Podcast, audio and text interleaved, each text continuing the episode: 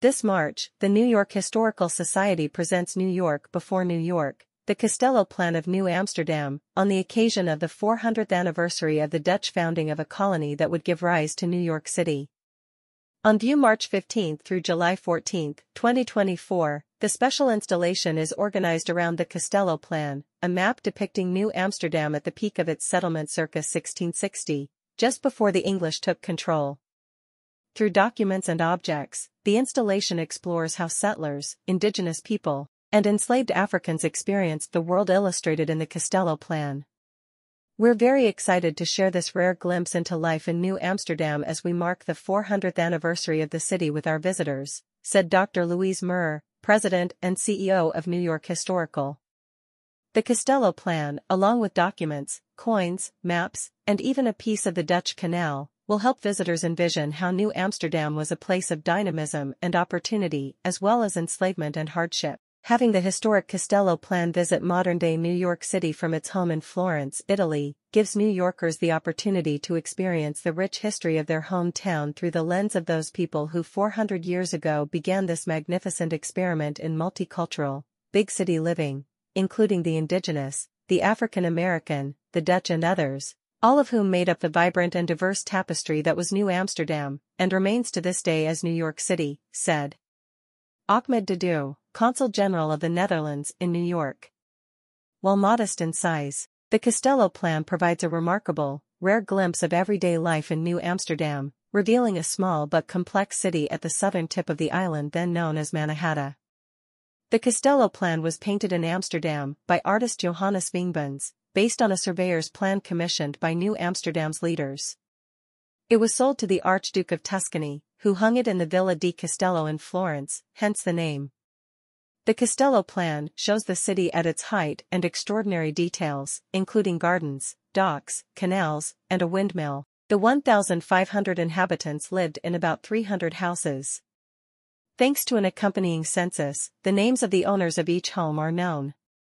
In 1626, Peter Minuit, director of the colony of New Netherland, purportedly acquired the island that would eventually be known as Manhattan from a local tribe, probably ancestors of the people known today as Lenape, Munsee, or Delaware.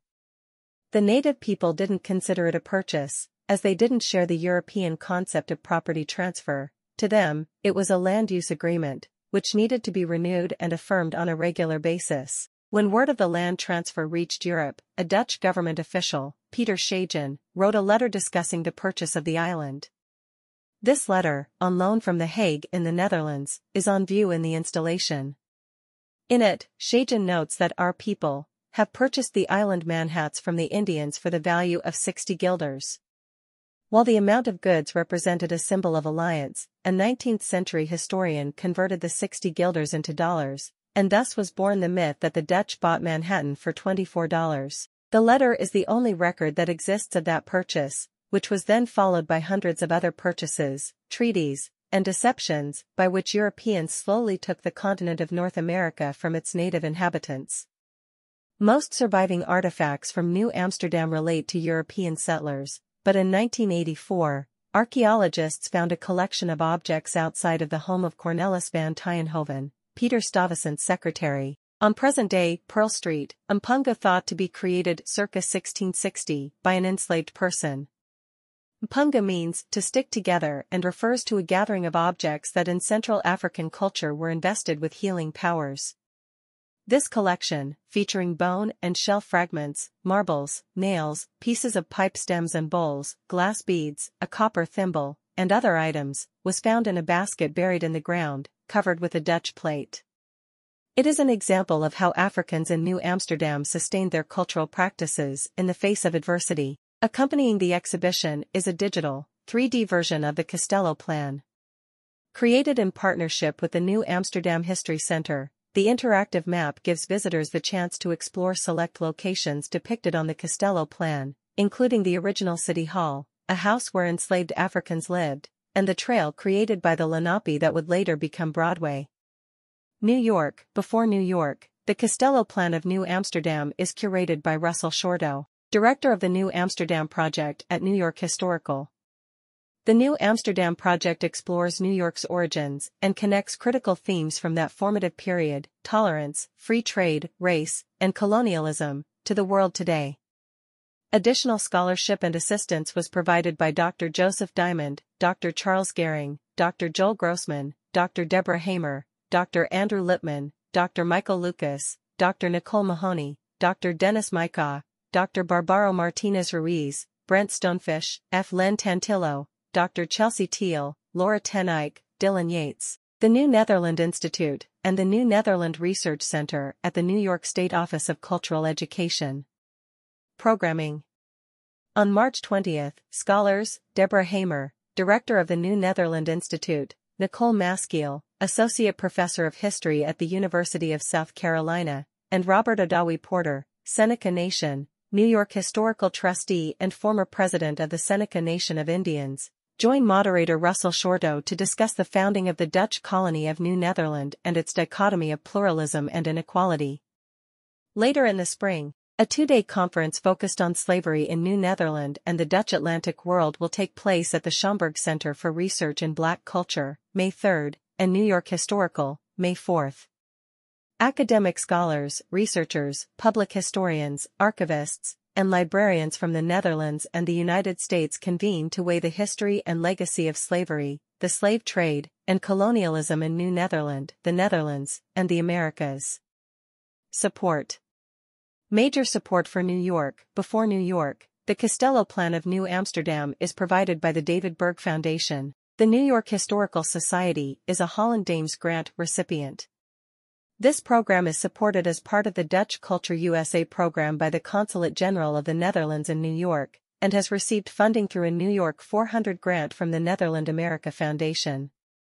Philanthropic support for New Amsterdam 400 is provided by New York Life. Lead support is also provided by the Harry and Jeanette Weinberg Foundation. Major support is provided by Jeffrey Bukes and Citco.